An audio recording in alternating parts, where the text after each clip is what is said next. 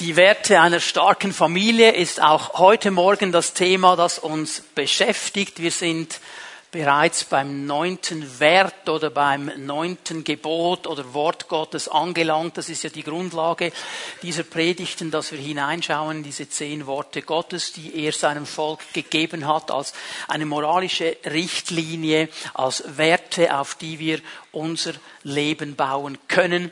Und du kannst mal 2. Mose 20 aufschlagen. Wir werden dann Vers 16 lesen miteinander. Das ist das Gebot, das uns heute Morgen beschäftigt. Bevor wir das aber lesen, erinnere ich euch noch einmal an den Anfang dieser Gebote, an den Anfang dieser Worte Gottes, dass Gott sich nämlich vorstellt seinem Volk und sagt, ich bin der Herr, dein Erlöser. Ich bin dein Erretter.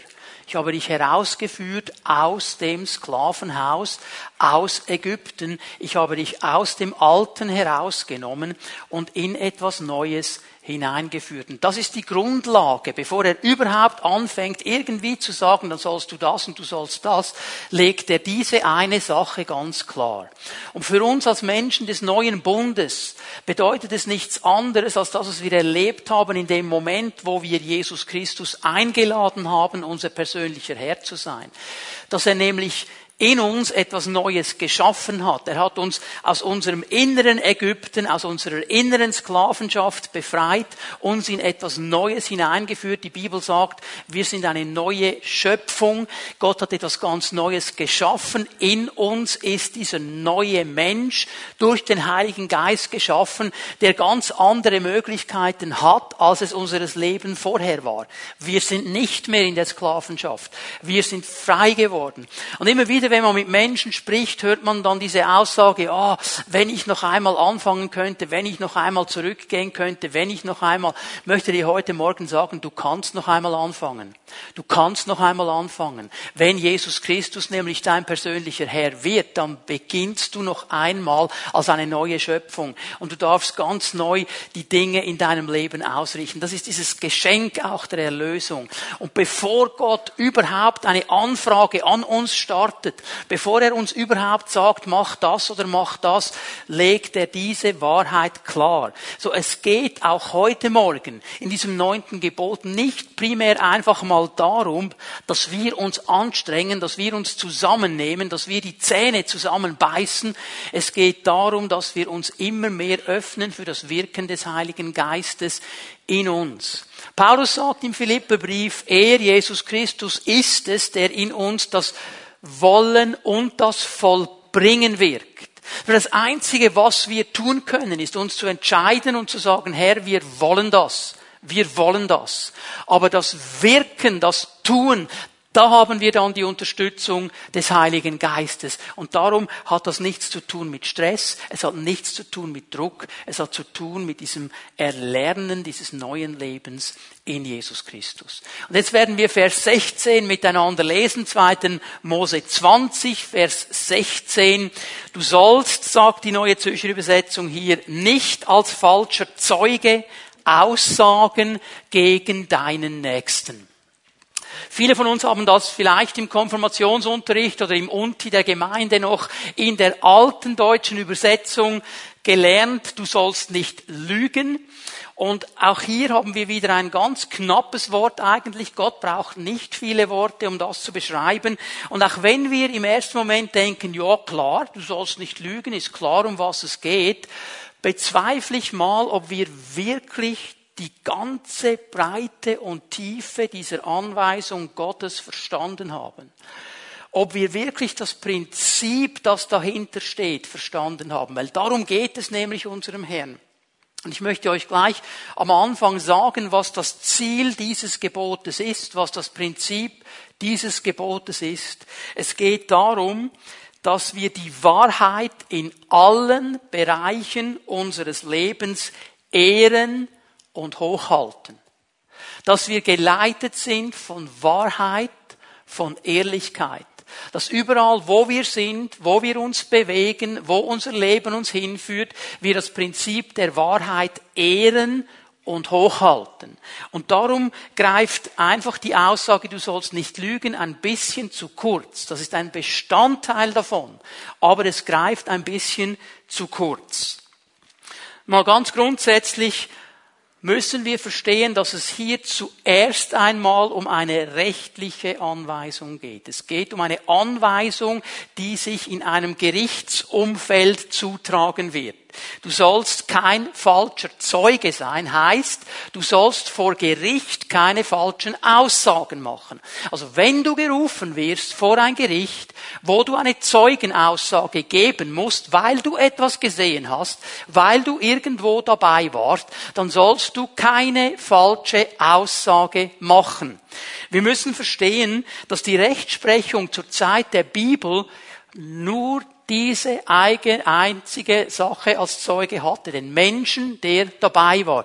Wir sind uns heute gewohnt an Gerichtspathologen, Gerichtsmediziner, Gerichtswissenschaftler, CIS, was es alles gibt, Miami, Los Angeles und so weiter.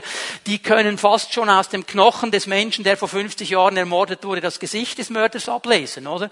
DNA und so weiter. Hat man heute alles. Gab es damals überhaupt nicht.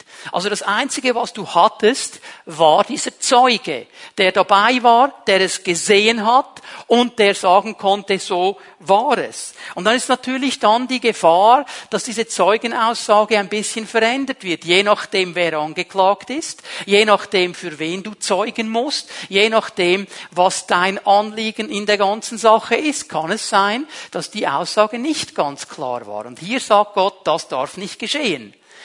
Du sollst eine klare Zeugenaussage machen. In der hebräischen Sprache des Alten Testamentes gibt es jetzt aber die verschiedensten Begriffe um dieses ganz große Gebiet von falschen Zeugenaussagen, falschen Aussagen und ja natürlich auch der Bereich der Lüge abzudecken. Und all diese verschiedenen Begriffe haben eine klare Ausrichtung und wollen etwas ganz Bestimmtes definieren. Darum müssen wir ein bisschen an diesen Bereichen arbeiten und es uns nicht zu einfach machen. Ich möchte kurz definieren Lüge. Was bedeutet Lüge? Landläufig sagt man Unwahrheit sagen, etwas behaupten, das nicht den Tatsachen entspricht. Ich kann euch ein Beispiel geben, schreibt ihr die Stelle auf, Richter 16, Vers 10. Es ist die Geschichte von Simson, der ja diese Kraft hatte durch seine Haare, die er nicht geschnitten hat. Und die Philister wollten herausfinden, wie können wir diesen Simson überwältigen. Und sie haben die Delilah organisiert, die das aus ihm herauspressen sollte, so mit den Waffen einer Frau, weil sie wussten, das ist die Schwachstelle von Simson. Und er hat sie zuerst ein bisschen angeflunkert, hat ihr nicht die Wahrheit gesagt.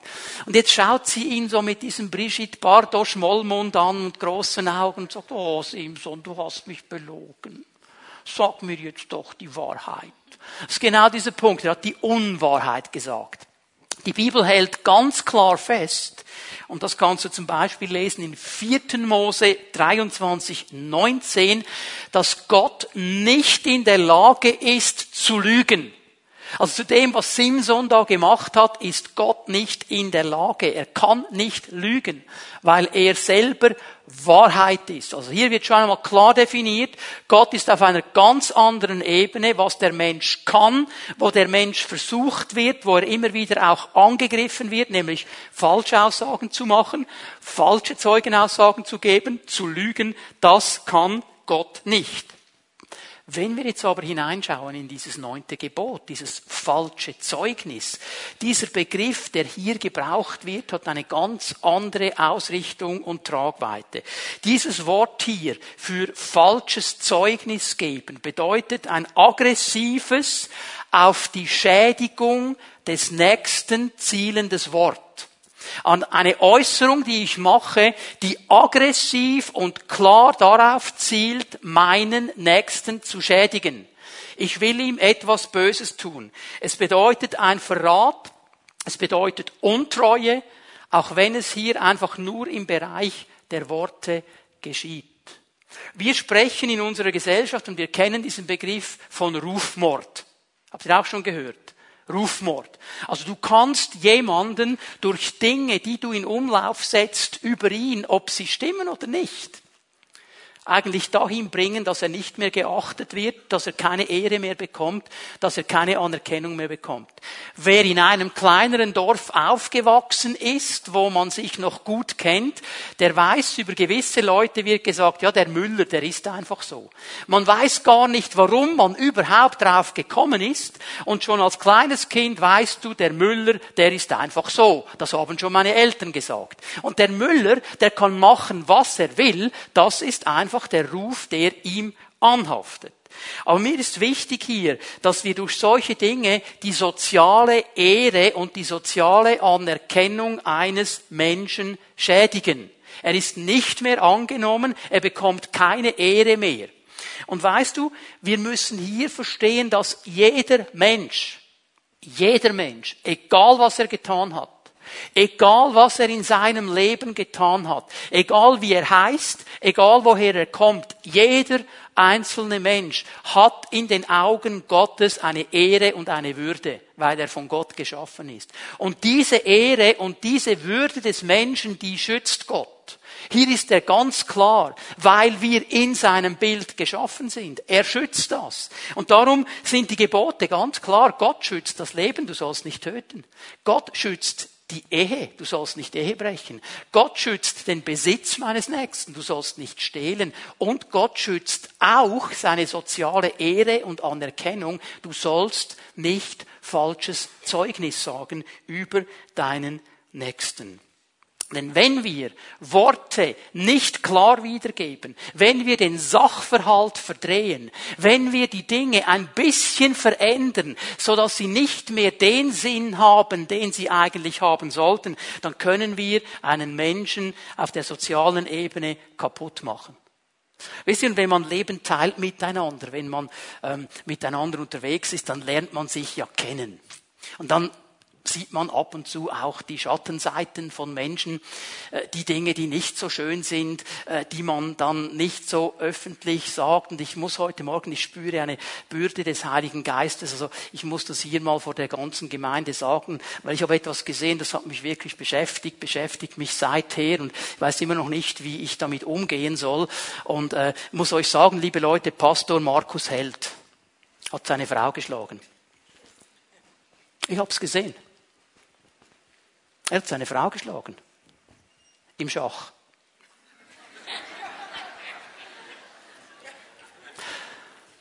Seht ihr, was jetzt passiert wäre, wenn ich diese zwei Worte im Schach nicht gesagt hätte, dann hätten alle das Gefühl, er ist ein Schläger.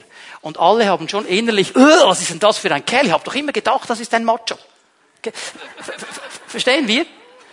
Und ich habe eigentlich etwas, was ich gesehen habe, nur ein bisschen verdreht und ich kann den Ruf eines Menschen schädigen. Wisst ihr, was mich tief bewegt als Gemeindeleiter und als Hirte? Es gibt einen Ort auf dieser Welt, wo das nicht geschehen sollte. Es gibt einen Ort auf dieser Welt, wo jeder Mensch immer wieder eine Chance hat, wo jeder Mensch neu anfangen kann, wo kein Mensch hören muss, du bist so und so, mit dir kann man nichts mehr machen, und das wäre die Gemeinde Jesu. Und es bewegt mich und schmerzt mich, dass wir oft unbarmherziger sind als andere.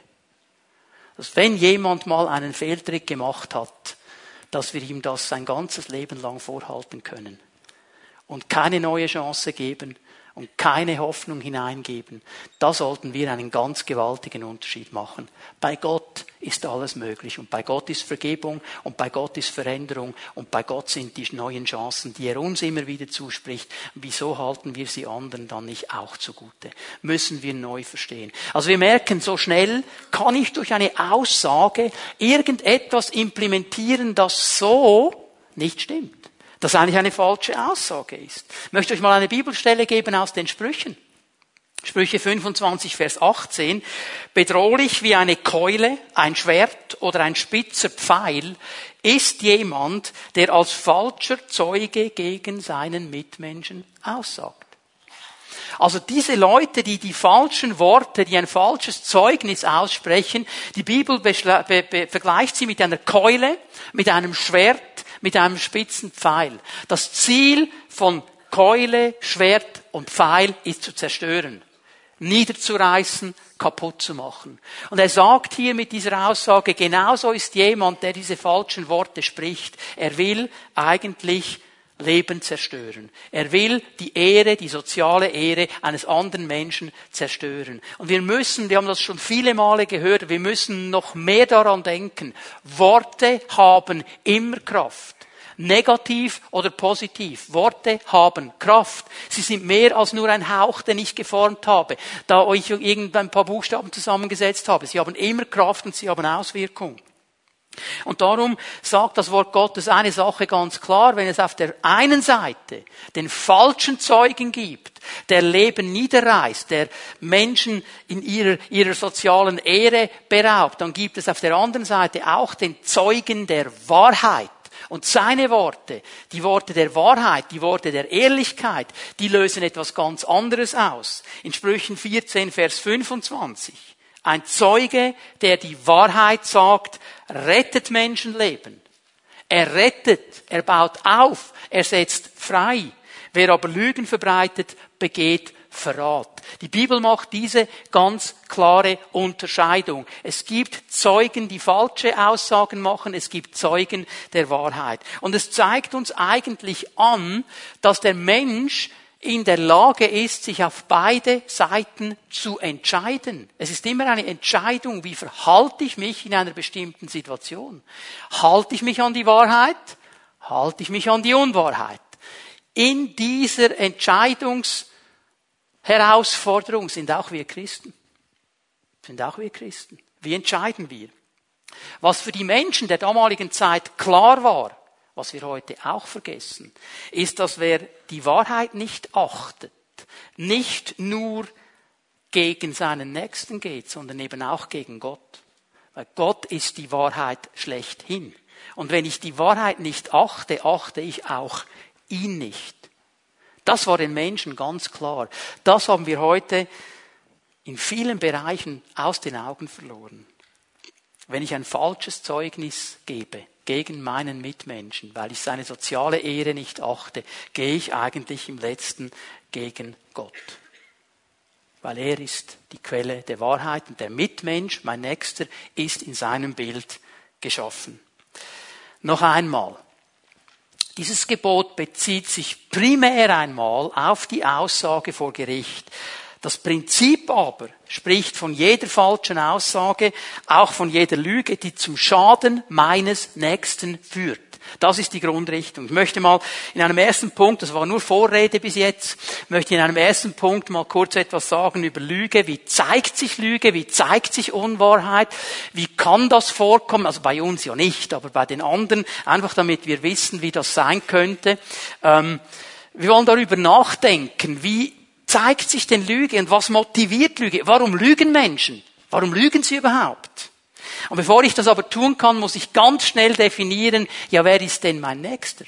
Weil es geht ja darum, den Nächsten nicht zu belügen, kein falsches Zeugnis gegenüber dem Nächsten auszusprechen. Wer ist mein Nächster? Die Bibel ist ganz einfach und ganz klar. Schon im Alten Testament, glasklar. Mein Nächster, das sind nicht nur meine Freunde. Das ist nicht nur meine Familie. Das ist nicht nur mein Nachbar. Das sind nicht nur die Leute, die in derselben Stadt wohnen. Mein Nächster ist ganz einfach der andere. Mein Mitmensch. Ob ich ihn kenne oder ob ich ihn nicht kenne. Ich habe nicht weniger Verantwortung gegenüber einem Mitmenschen, den ich nicht kenne, als gegenüber einem Mitmenschen, den ich kenne. Mein Nächster ist einfach mein Mitmensch. Jesus bringt es so klar auf den Punkt in Lukas 10, in diesem Gleichnis des barmherzigen Samariters, wo er ja gefragt wird, wer ist denn mein Nächster? Und Jesus erzählt diese Geschichte dieses Samariters, der diesen Mann, der zusammengeschlagen worden ist, von den Räubern äh, verwundet worden ist, aufnimmt, pflegt, reinigt, in die Herberge bringt und für ihn bezahlt und noch sagt, und wenn es zu wenig ist, wenn ich zurückkomme, zahle ich auch noch den Rest. Jetzt wir denken, ja, das ist ein netter Typ, oder? Was wir aber verstehen müssen, ist, dass die Samariter von den Juden verachtet worden sind. Die Juden haben die Samariter als irgendwelche Bastarde gesehen, als keine reinen Juden, als irgendwelche komischen Typen. Und für sie wäre es klar gewesen, dass sie für einen Samariter kein Bein sich ausreißen würden. Und Jesus beginnt ja interessant, es sagt, zuerst kommt ein Priester, er sieht den Verwundeten, geht aber auf die andere Seite. Ja, warum geht er auf die andere Seite? Wenn er den berühren würde, wäre er unrein und könnte Gott nicht mehr dienen. Aber wir haben immer eine Ausrede. Der Levit, der im Tempel dient, der macht genau dasselbe. Er sieht ihn, geht aber auf die andere Seite. Der Samariter, der alles Recht hätte, zu sagen, na, die verachten mich, da mache ich gar nichts. Er hat es ernst genommen. So, mein Nächster ist mein Mitmensch. Es geht um ihn. Egal wie nahe oder wie fern er von mir ist. Aber meine Beziehung zu ihm soll geprägt sein von Wahrheit, von Ehrlichkeit. Das Ziel des Gebotes, noch einmal, ist die soziale Ehre, also die, der Ruf, die Ehre, das Ansehen meines Nächsten. Das ist das Ziel hier. Aber, warum lügen Menschen? Wo lügen Menschen? Das ist, ja interessant. Ähm, dass Lüge, falsche Aussagen, verdrehte Wahrheit, die beeinträchtigen unsere Beziehungen, die beeinträchtigen Beziehungen zu Menschen. Sie können nicht nur einen Menschen in seiner sozialen Ehre kaputt machen, sie beeinträchtigen auch die Beziehung zwischeneinander. Ihr kennt sicher die Aesop-Fabeln, der Hirte, der Hirtenjunge, dem es zu langweilig war, der zu wenig Action hatte bei seinen Schafen. Und dann kam er auf die Idee, ja, wenn ich jetzt ins Dorf runterrenne und rufe, der Wolf kommt, der Wolf kommt, dann würden alle kommen und würden den Wolf suchen und dann wäre ein bisschen Action. Dann hat er das mal gemacht und die Leute sind sofort gekommen mit ihren Stöcken und so weiter. Kein Wolf war da. Beim zweiten Mal hat es noch einmal versucht, die Leute sind wieder gekommen. Beim dritten Mal, als der Wolf dann wirklich kam, dann war der Wolf da. Er geht wieder und die Leute sagen, ja, ja, ja, ja, zweimal hast du uns geleimt, beim dritten Mal vergiss es. Und die Moral der Geschichte ist ja eine ganz einfache. Wer einmal lügt, dem glaubt man nicht und wenn er auch die Wahrheit spricht. Es ist ganz schwierig, wenn du ein Mensch bist, der nicht ehrlich ist, der nicht in der Wahrheit lebt, den Menschen dann plötzlich klar zu machen, dass du jetzt das doch ehrlich meinst, dass du jetzt doch ehrlich bist. Das ist der Punkt. Darum ist es wichtig, dass wir über diese Themen sprechen. Nun, warum lügen Menschen? Was ist die Motivation, dass jemand nicht ehrlich ist? Ich habe euch ein paar Gründe mal zusammengetragen. Eine Motivation ist ganz einfach Bosheit. Gemeinheit, Heimtücke, Rache.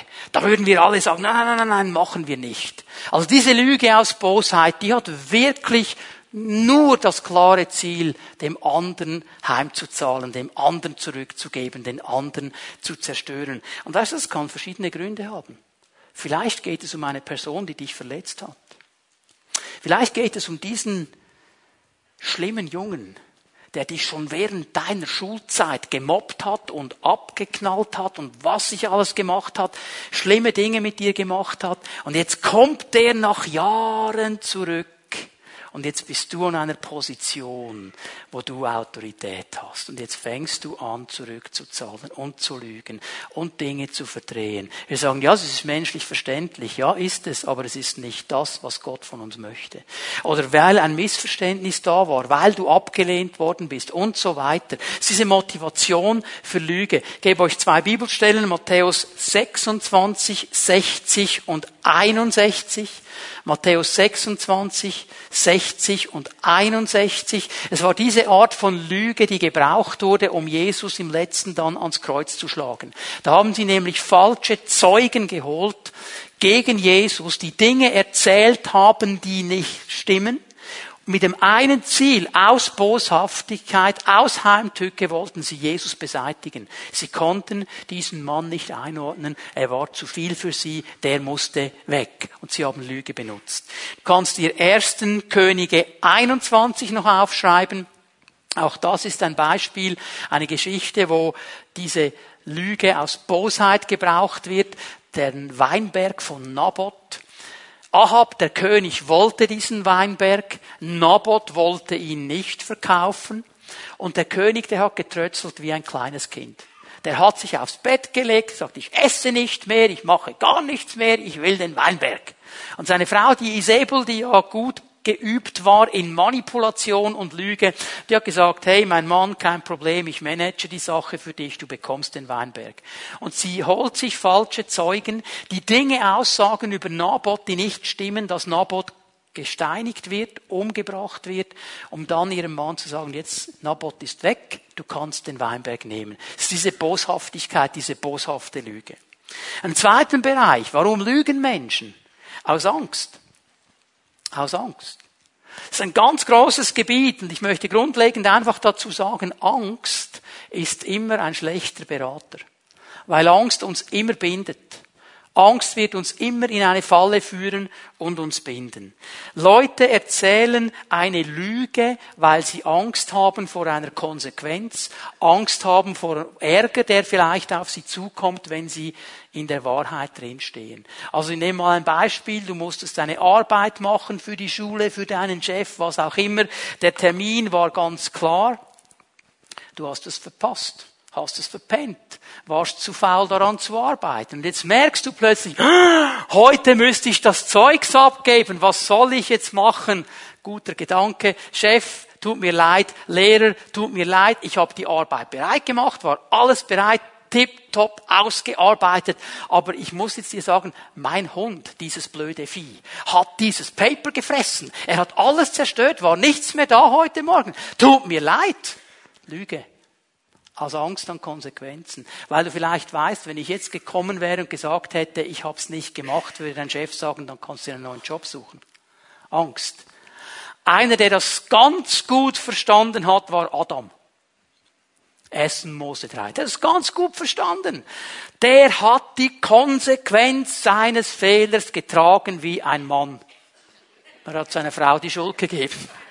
Ah, können Männer sehr gut. Ja, sie war's, sie war's, sie war's.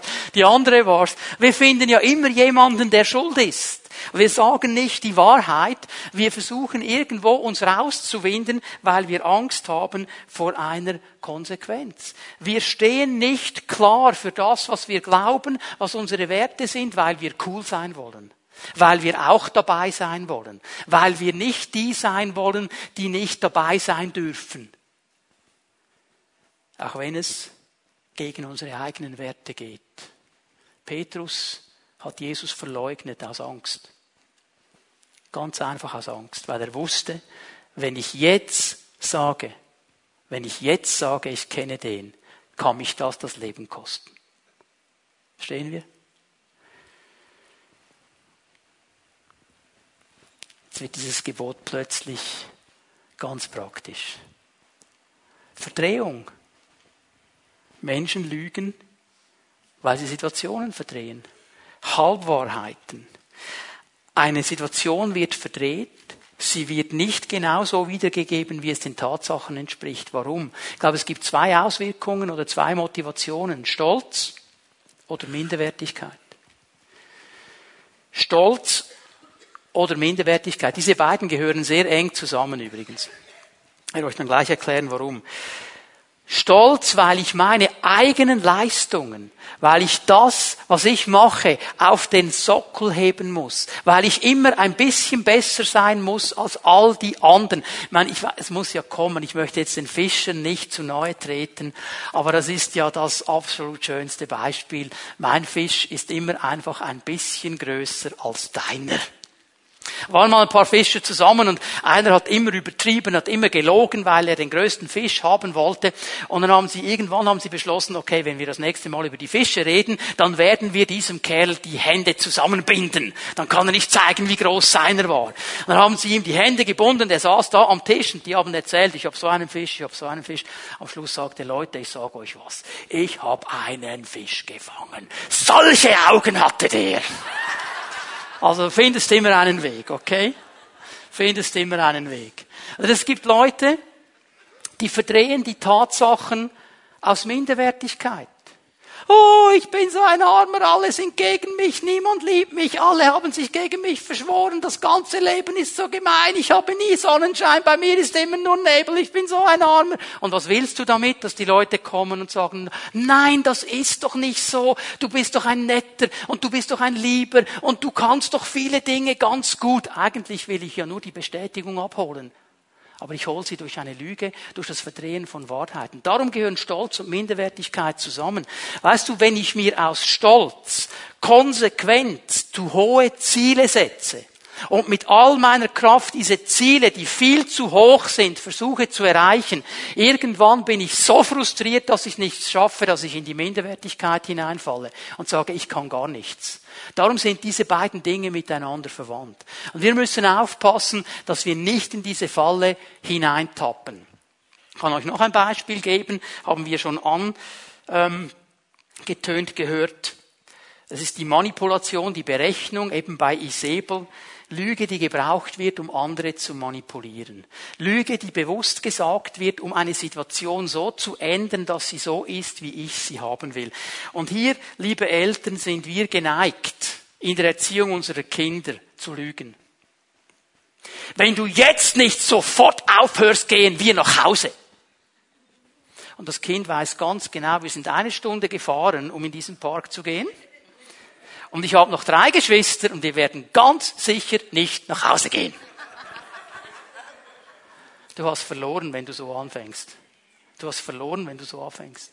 Und das geschieht schon schnell. Ich meine, finden wir in der Bibel noch und nöcher. Rebecca, die ihrem jüngsten Sohn Jakob dabei hilft, ihren Ehemann Isaac zu betrügen. Der hat nicht mehr viel gesehen, oder? Die hat ihn verkleidet, die hat ihm noch ein Fell gegeben, jetzt geh und spiel den Esau und hol dir den Erstgeburtssegen ab. Manipulation.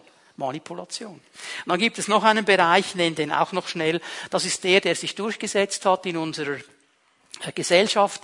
Das Kavaliersdelikt ist die Notlüge die Notlüge. Also eine Lüge, die ich brauche, weil ich das Gefühl habe, ich kann in dieser Situation nicht wahrheitsgemäß antworten. Wenn ich jetzt die Wahrheit sagen würde, käme es nicht gut. Also du bist eingeladen zusammen mit deiner Frau und ähm, vom ersten Moment an über das Nachtessen bis zum Austausch nach dem äh, Nachtessen war alles nicht mal Mittelmaß. Es war einfach nur langweilig und fade und du möchtest so schnell wie möglich da raus. Und wenn du dann sagst, oh, es tut uns schambar leid, also es gefällt uns extrem, es ist so lässig mit euch. Wisst ihr aber, unser Babysitter, wir haben ja einen Babysitter, haben lange gesucht, bis wir endlich einen gefunden haben. Und ist ein Teenager, wisst ihr. Und jetzt hat die da mit ihren Eltern einen Crash, jetzt muss die um halb neun zu Hause sein. Und wenn die nicht um halb neun zu Hause ist, dann darf sie nachher nicht mehr babysitten. Also es tut uns leid, wir würden ja gerne noch länger bleiben. Aber wir müssen gehen wegen dem Babysitter und kaum bist du im Auto, ja. Okay? Notlüge. Wie, wie verbreitet ist es zu sagen, ich kann nicht, weil ehrlich wäre, ich will nicht. Ich will nicht. Aber das darf man ja als Christ nicht sagen, oder? Also lieber lügen, als sagen, ich will nicht. Und wir merken, dass wir dann oft so denken, wir tun ja das Richtige. Wenn ich die Wahrheit sagen würde, wäre es viel schlimmer. Wenn ich die Wahrheit sagen würde, dann gäbe es einen Landschaden. Aber schau mal, all diese Lügen, ich habe jetzt nur ein paar genannt davon, sie werden die Beziehung zu meinem Nächsten beeinträchtigen. In meiner Familie, in meiner Ehe, an meinem Arbeitsort, immer und überall. Meine Lüge aus Bosheit ist ja ganz klar. Das Ziel ist nur eins, ich will den anderen kaputt machen. Das Rufmord, mich selber etablieren. Aber Lügen aus Angst, weil wir verdrehen, weil wir berechnen, das wird Vertrauen zerstören. Das wird auch die Lust der anderen mit dir zusammen sein, zu sein, äh, irgendwo zerstören. Kennt ihr jemanden, der alles immer besser kann? Kennt ihr auch so jemanden? Eine Person, die kann alles. Also du kannst sagen, was du willst, sie weiß es besser, sie kann es besser, sie korrigiert konstant. Wenn du sechs Kilometer rennen kannst, sie kann zwölf. Wenn du das gemacht hast, dann war er schon auf dem Mount Everest. Kennt ihr solche Leute? Ja, kennen wir alle, oder brauchst du Google gar nicht mehr? Er weiß ja alles, kannst gleich ihm anrufen, oder?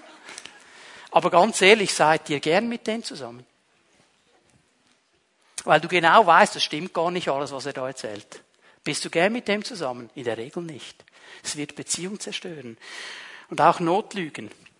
Sie führen dazu, dass du nicht mehr ernst genommen wirst. Und man weiß, ja, ja, wenn es dann hart auf hart kommt, dann flunkert der oder flunkert sie halt ein bisschen.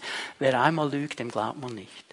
Das merken wir, das hat immer Auswirkungen. Darum müssen wir über diese Themen sprechen. Aber diese falschen Aussagen zu machen, dieses falsche Zeugnis zu geben, Dinge auszusagen, dieser Versuchung sind wir alle ausgesetzt. Jeder einzelne von uns ist dieser Versuchung ausgesetzt. Auch weil wir in einer Welt leben, die gefallen ist. Auch weil unsere Gesellschaft nicht mehr nach den Maßstäben Gottes funktioniert. Und weil der Fürst dieser Welt, Jesus sagt über ihn, er ist der Lügner von Anfang an. Er ist der Vater der Lüge. Er kann nichts anderes als lügen, weil Lüge, Unwahrheit ist sein inneres Wesen. Und wir alle werden in diese Versuchung hineingenommen. In Situationen nicht ganz die Wahrheit zu sagen nicht ganz ehrlich zu sein, weil wir denken, wir können uns so besser aus der Affäre retten. Aber Gott gibt uns eine Herausforderung heute Morgen. Er sagt, ich möchte, dass ihr Menschen der Wahrheit seid. Ich möchte, dass ihr Menschen seid, die lernen, ehrlich und in Wahrheit zu leben, die ausbrechen aus diesem Kreislauf, ausbrechen aus diesem Druck und lernen, in der Wahrheit zu leben. Darüber möchte ich ein bisschen sprechen in meinem zweiten Punkt. Wie können wir das lernen? Wie können wir lernen, in der Wahrheit zu leben? Was meint die Bibel überhaupt, wenn sie davon spricht, dass wir in der Wahrheit stehen sollen? In einer Gesellschaft, in der die Lüge salonfähig geworden ist, wo es kein Problem mehr ist, wo dir sogar wissenschaftliche Studien belegen wollen, dass Lü Menschen, die lügen, weiterkommen, dass Menschen, die lügen, länger leben und gesünder sind. Es gibt alles wissenschaftliche Studien, die dir das alles erklären wollen. Wie können wir als Christen uns da abgrenzen? Wie geht das? Was bedeutet es, in der Wahrheit zu leben? Ich möchte zuerst, bevor ich euch aus dem Epheserbrief ein paar Hinweise gebe, eine Sache noch klar machen. Es geht hier nicht, wenn Paulus darüber spricht, in der Wahrheit zu leben, um die Wahrheit um der Wahrheit willen. Was meine ich damit? Die Wahrheit kann zerstören, sie kann beleidigen, sie kann bloßstellen. Dein Hemd sieht scheiße aus. Deine Frisur völlig daneben. Du hast Mundgeruch. Du kommst immer zu spät. Von dir kann man nichts anderes. Stimmt vielleicht alles. Aber es macht kaputt. Es baut nicht auf. Ist das, was Paulus meint? Ist es das, dass wenn mein Freund sich bei mir versteckt und der Mann, der ihn jagt und umbringen will, bei mir an der Tür klingelt und fragt, ist dein Freund bei dir, dass ich sagen muss, ja. Ist es das, was er meint? Was ist höher zu gewichten? Das Leben eines Menschen, die soziale Ehre oder die Wahrheit? Jetzt merken wir, das ist ein ethisches Spannungsfeld. Gell? Wir werden ein bisschen etwas dazu versuchen zu sagen. Aber denk immer daran, die Ehre des Menschen, sein Leben ist übergeordnet. Seine Würde ist übergeordnet. Nun, Epheser 4 kannst du aufschlagen. Wir lesen mal von Vers 23 an, Epheser 4, Vers 23 bis 25. Und ihr wurdet gelehrt, euch in eurem Geist und in eurem Denken erneuern zu lassen. Und den neuen Menschen anzuziehen, der nach Gottes Bild erschaffen ist und dessen Kennzeichen Gerechtigkeit und Heiligkeit sind, die sich auf die Wahrheit gründen. Darum legt alle Falschheit ab und haltet euch an die Wahrheit, wenn ihr miteinander redet. Wir sind doch Glieder ein und desselben Leibes. Ich möchte aus diesen paar Versen einige Punkte mal herausziehen. Das erste, was uns klar geworden ist, schon in Vers 25 ganz klar genannt, sag die Wahrheit. Sag die Wahrheit. Was hat das genau zu bedeuten? Wir müssen ganz gut darauf achten, wie Paulus jetzt hier sein Argument aufbaut. Schau dir noch einmal hinein in Vers 23. Er sagt zuerst etwas ganz Wichtiges. Ihr wurdet gelehrt, euch in eurem Geist und in eurem Denken erneuern zu lassen. Also wenn ich ein Mensch der Wahrheit sein will, dann muss ich zuerst einmal ein Ja haben für die Worte Jesu, für ihn und für seine Wahrheit. Ich muss verstehen, in meinem Denken sind Dinge, die entsprechen nicht den Maßstäben Gottes. Ich muss mein Denken erneuern. Ich muss meine Ausrichtung erneuern. Ich muss diese primäre Bereitschaft haben. Es beginnt ganz einfach damit zu sagen, jawohl Herr, ich merke, in meinem Leben gibt es gewisse Dinge, die brauchen noch Veränderung. Da muss ich zweitens verstehen, dass Gott uns hier eine Riesenverheißung gibt. Hast du gesehen in Vers 24, dass er hier betont, wir sind durch Jesus neue Menschen. Wir sind neue Menschen. Das heißt, Jesus hat durch seinen Tod am Kreuz, durch seine Auferstehung, durch den Heiligen Geist, den er uns geschenkt hat, etwas Neues in uns gewirkt. Und dieses Neue ist alles, was wir benötigen, um in der Wahrheit zu leben. Also das musst du dir nicht noch zuerst irgendwo verdienen. Das musst du dir nicht irgendwo zusammenklauben. Das ist eigentlich in dich hineingelegt. Das Potenzial ist in dir. Es braucht deine Entscheidung, dieses Potenzial zu nehmen. Nicht aus der eigenen Kraft, sondern aus der Kraft des neuen Menschen zu gehen, zu lernen, mit diesem Heiligen Geist zu leben. Und die Kennzeichen dieses neuen Menschen sind Gerechtigkeit und Heiligkeit. Sie bestimmen die Wahrheit. Sie bestimmen die Wahrheit. Und ich kann mich fragen, ist das, was ich jetzt sage, eine Wahrheit, die heiligt, die gerecht ist, die aufbaut, die stärkt? Und in Vers 25 bringt er nochmal ein interessantes Bild, wieso wir in der Wahrheit leben sollen und die Wahrheit sagen wollen. Weil wir nämlich ein Leib sind weil wir miteinander verbunden sind. Jetzt, wenn an unserem Leib, an unserem Körper irgendetwas nicht stimmt, du hast ein Hühnerauge oder eine Entzündung oder irgendwas ist nicht gut, da ist irgendwie ein Stück Holz drin, das da nicht hinein soll, dann willst du das so schnell wie möglich behandeln, du willst es rausnehmen, du willst salben und schmieren und streichen, dass das weggeht. Genauso haben wir Verantwortung füreinander, im Leib Jesu, weil wir Familie sind. Und die Verantwortung ist, in der Wahrheit einander zu begegnen. Also den Weg der Wahrheit zu gehen, der meinen Bruder, meine Schwester befreit, der ihm hilft, der ihn vorwärts bringt, der ihn an den Ort bringt, den Gott für ihn bereitet hat. Darum sollen wir die Wahrheit sagen. Und wie sollen wir die Wahrheit sagen? Zweitens, wir sollen sie konstant sagen. Also, Paulus geht nicht davon aus, dass wir 80 Prozent der Zeit die Wahrheit sagen und die restlichen 20 Prozent sind künstlerische Freiheit, sondern dass wir wirklich konstant Menschen sind, die Wahrheit suchen und Wahrheit sagen. Mein Lebensstil, meine Entscheidungen, die werden immer Konsequenzen haben. Ob mir das jetzt passt oder nicht. Was ich heute entscheide, hat eine Konsequenz. Ob es eine gute oder eine schlechte Entscheidung war. Ob mir das passt oder nicht, das ist die Wahrheit. So ist es. Und darum muss ich aufpassen, auch wenn ich das Gefühl habe, in dieser Situation, kann ich mich mit einer kleinen Unwahrheit daraus befreien, wird es Konsequenzen haben. Das ist das Gefährliche an der Sache. Es wird immer eine Konsequenz haben. Und ich meine, du kannst jetzt hineinschauen ins Wort Gottes. Hier gibt es viele, viele Beispiele. Nehmen wir nur ein paar. Abraham. Der gelogen hat aus Angst. Der hat gelogen über seine Frau. Hat gesagt, das ist meine Schwester weil er Angst hatte, dass der Pharao und der König da ihm töten wird und seine Frau mit Gewalt nehmen wird, wenn er sagt, das ist meine Frau. Er hat gesagt, das ist meine Schwester. Und der Pharao hat sie in sein Harem genommen. Und der hat nichts gesagt, der war einfach ruhig, der hatte solche Angst um sein Leben. Der hat gelogen.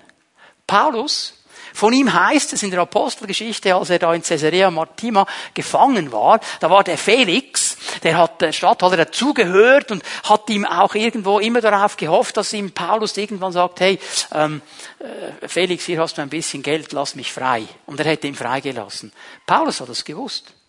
Paulus hat gewusst, es gäbe einen Weg daraus. Paulus ist gestanden für seine Werte und für das Evangelium. Und er hat gesagt, okay, wenn der Kaiser mich anklagt, dann muss ich vor den Kaiser geführt werden, auch wenn das mein Tod heißen könnte. Es war ihm völlig egal. Stephanus, Apostelgeschichte 7, genau dasselbe. Als er gemerkt hat, dass die Flammen langsam hoch werden und dass der Volkszorn langsam hochkocht und dass es heißen könnte, er würde gesteinigt, hätte er ja ein bisschen runterfahren können mit seiner Predigt. Er hätte ja sagen können, okay Leute, also ist nicht so hart, nicht so krass, nicht so schlimm, ist ja auch gut, was ihr gemacht habt und wir versuchen irgendwo einen Kompromiss zu finden miteinander. Hat er nicht gemacht. Und er hat die Konsequenzen getragen. Er hat sie getragen. So, wir sagen die Wahrheit Und wir sagen sie konstant. Und jetzt kommt der wichtigste dieser Punkte. Das ist der wichtigste. Schreib den rot oder unterstrichen oder was immer für Farben du hast.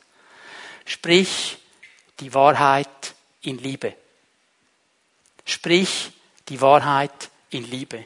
Epheser 4,15. Stattdessen sollen wir in einem Geist der Liebe an der Wahrheit festhalten. Das ist die Übertragung der neuen Genfer. Wörtlich heißt es im griechischen Text, wir sollen die Wahrheit in Liebe sagen. Die Wahrheit in Liebe sagen. Und jetzt merke ich, dass in der Gemeinde immer so eine Spannung ist. Die einen, die fallen auf die Seite der Wahrheit und die anderen fallen auf die Seite der Liebe. Und beide sind einseitig. Weil Paulus hat nicht gesagt, sag die Wahrheit oder sei lieb. Er hat gesagt, sag die Wahrheit in Liebe. Er bringt diese beiden Dinge zusammen. Und jetzt müssen wir verstehen, die Wahrheit als reine Wahrheit kann einen Menschen kaputt machen. Ich kann mit der Wahrheit einen Menschen niederknüppeln. Ich kann ihn mit der Wahrheit kaputt machen. Ich habe euch schon einmal erzählt, wie mein Freund und ich, wie wir evangelisierten in unseren ersten Tagen als Christen im Feuer des Heiligen Geistes. Wir haben die Menschen mit der Wahrheit zu Tode geknüppelt. Wir haben denen die Bibel um die Ohren geknallt. Volle Pulle, volle Kanne, du kommst in die Hölle und du wirst brennen und brrr. Waren wir überzeugt davon. Nur die Liebe war nicht da. Die Liebe war, verstehen wir? Und die anderen auf der Liebesseite, die sagen, ja, aber das kann man doch so nicht sagen. Wir müssen sie doch einfach lieb haben, dann merken sie es dann schon. Funktioniert auch nicht. Funktioniert beides nicht. Wir müssen es zusammenbringen. Seid ihr einig mit mir, dass das größte Vorbild im Liebeswandel und im Wahrheitswandel Jesus ist? Hm? Wenn wir was lernen können, dann von ihm. was hat er gemacht? Er schaut Petrus an und sagt, Satan hinter mich. War das jetzt lieb? War das jetzt wahr? Es war beides. Weil ich weiß, Petrus hat in seinen Augen in diesem Moment eine tiefe Liebe gesehen. Und er hat gesehen, das stimmt, was Jesus jetzt sagt, ist nicht in Ordnung. Jetzt habe ich Dinge rausgelassen, die nicht gut sind. Als er die Pharisäer und die Schriftgelehrten angeschaut hat und ihnen gesagt hat, Schlangenbrut, Ottern gezücht. Ja, war das jetzt lieb? Wir würden sagen, nein, das ist politisch nicht korrekt. Aber es stimmt. Und Jesus hat es zusammengebracht, weil ich glaube, dass sie gemerkt haben, dass er das aus einer tiefen Liebe sagt. Und diese tiefe Liebe hat ein Ziel. Ich will das Beste für dich. Ich will, dass du dich verändern kannst. Ich will, dass du in die Freiheit kommst. Ich will, dass du dahin kommst, wo Gott dich haben möchte. Ich will, dass du das volle Potenzial deines Lebens ausfüllen kannst. Das ist diese Motivation und das macht es so schwierig. Ihr Lieben, darum brauchen wir den Heiligen Geist. Darum brauchen wir den Heiligen Geist. Ist es, der die Liebe Gottes in unsere Herzen ausgießt. Er ist es, der uns auf die Wahrheit hinweist, weil er der Geist der Wahrheit ist. Und wir brauchen in solchen Situationen ihn, dass er uns hilft, die Wahrheit nicht unter den Tisch zu kehren, aber die Wahrheit in Liebe zu sagen.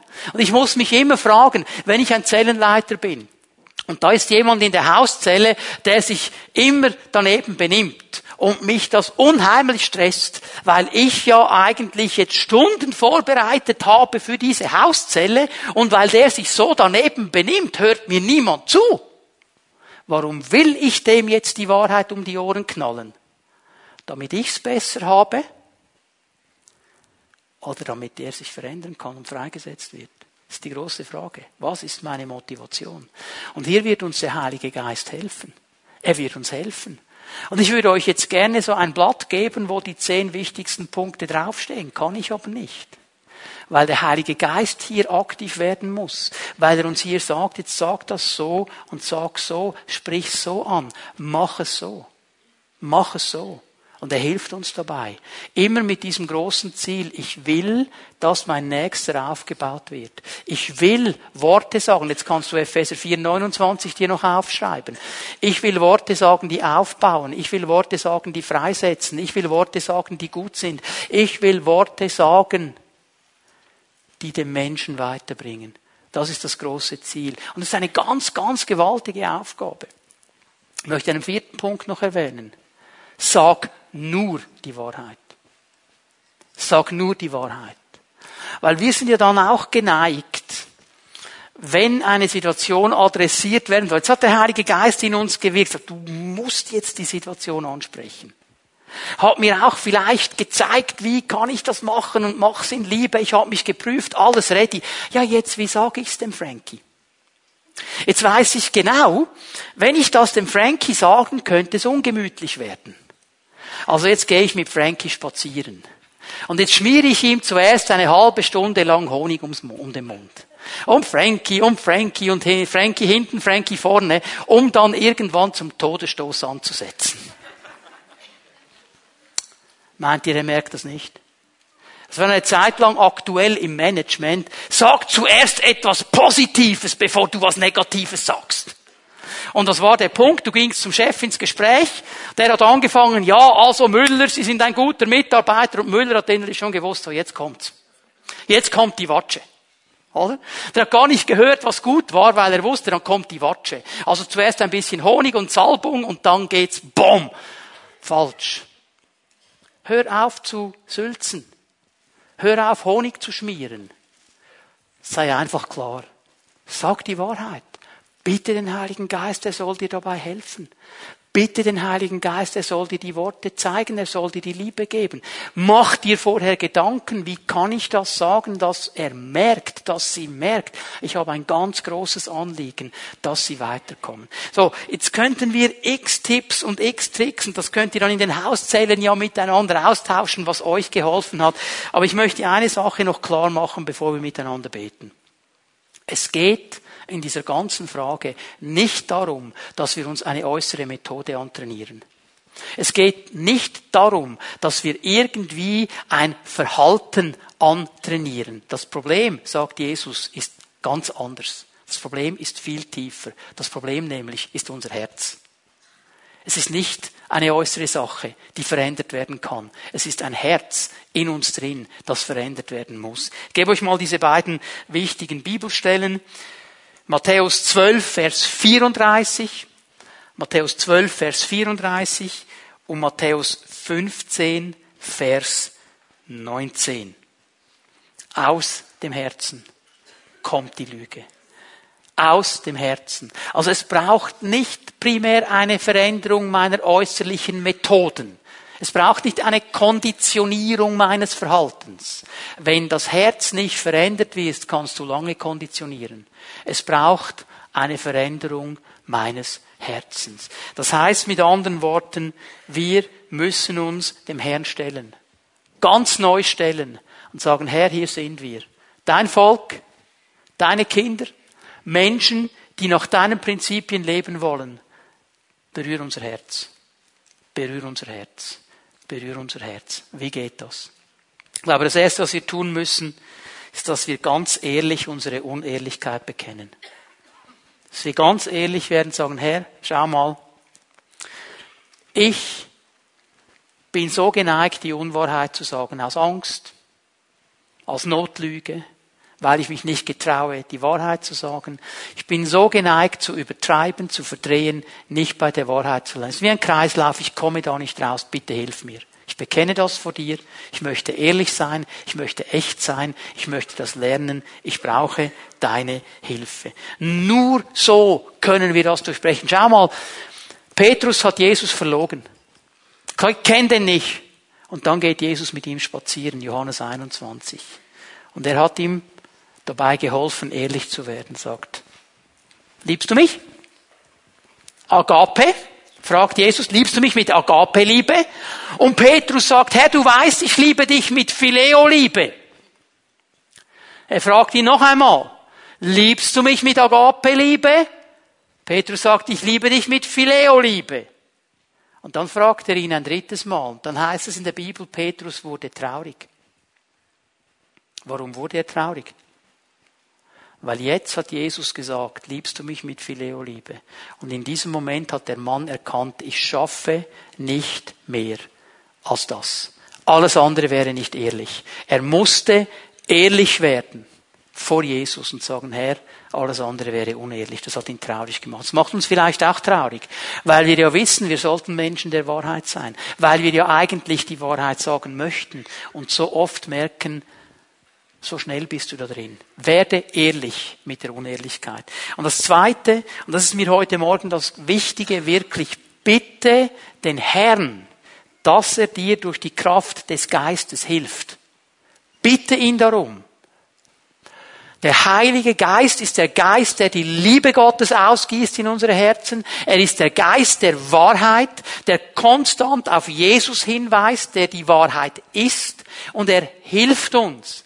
Er will uns helfen. Aber er wartet darauf, dass wir kommen und sagen, hey, Geist Gottes, ich brauche deine Hilfe. Ich brauche deine Hilfe. Ich schaffe das alleine nicht. Es ist wie diese Kapitulation zu sagen, Herr, ich kann das nicht aus meiner eigenen Kraft. Als wir gebetet haben für den Gottesdienst, hatten wir einen Eindruck, dass heute Morgen hier in diesem Gottesdienst ganz viele leere Gefäße sind. Die sind hier und sie sind leer, sie sind nicht gefüllt. Und dass Gott sie füllen möchte mit seinem Heiligen Geist. Hör mal, der Heilige Geist möchte dich auffüllen. Er möchte dich erfüllen. Er möchte dir dabei helfen. Das ist sein Anliegen. Aber er wartet auf deine Einladung. Das Dritte, das uns helfen kann, bitte jemandem, den du vertraust, dich zu unterstützen. Bitte jemanden in deiner Familie, deinen Ehepartner, in deiner Hauszelle, in der Basisgruppe, bitte jemanden, dich zu unterstützen. Geh hin und sag, hey, hör mal, ich schaffe das nicht, ich falle immer wieder in diese Unehrlichkeit hinein, ich möchte das durchbrechen, hilfst du mir?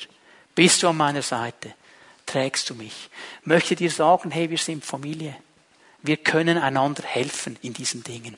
Also das vom Besten, das geschehen kann. Das vierte ist ganz einfach. Fang an, die Wahrheit in Liebe zu sprechen. Just do it. Just do it. Das liegt dann an uns. Dann kann der Heilige Geist noch lange in dir Impulse geben. Wenn du nichts sagst, wird er stehen bleiben. Aber er wird uns hier in diese Herausforderung hineinnehmen. Darf ich euch einladen, mit mir zusammenzustehen? Wir wollen einen Moment in der Gegenwart Gottes stehen. Ich möchte dich einladen, wenn du vor dem Herrn stehst, wenn wir als ganze Gemeinde vor ihm sind, dass du einen Moment einfach hineinhörst in deinen Geist. Was möchte der Heilige Geist in dein Leben hineinsprechen heute Morgen? Wo hat er dich herausgefordert? Während wir uns einen Moment der Stille nehmen, möchte ich bitten, dass Zellenleiter und Zellenleiterinnen, die hier sind und bereit sind, mit Menschen zu beten, dass ihr gleich jetzt nach vorne kommt und euch hier vorne aufstellt, euch bereit macht, den Menschen zu dienen.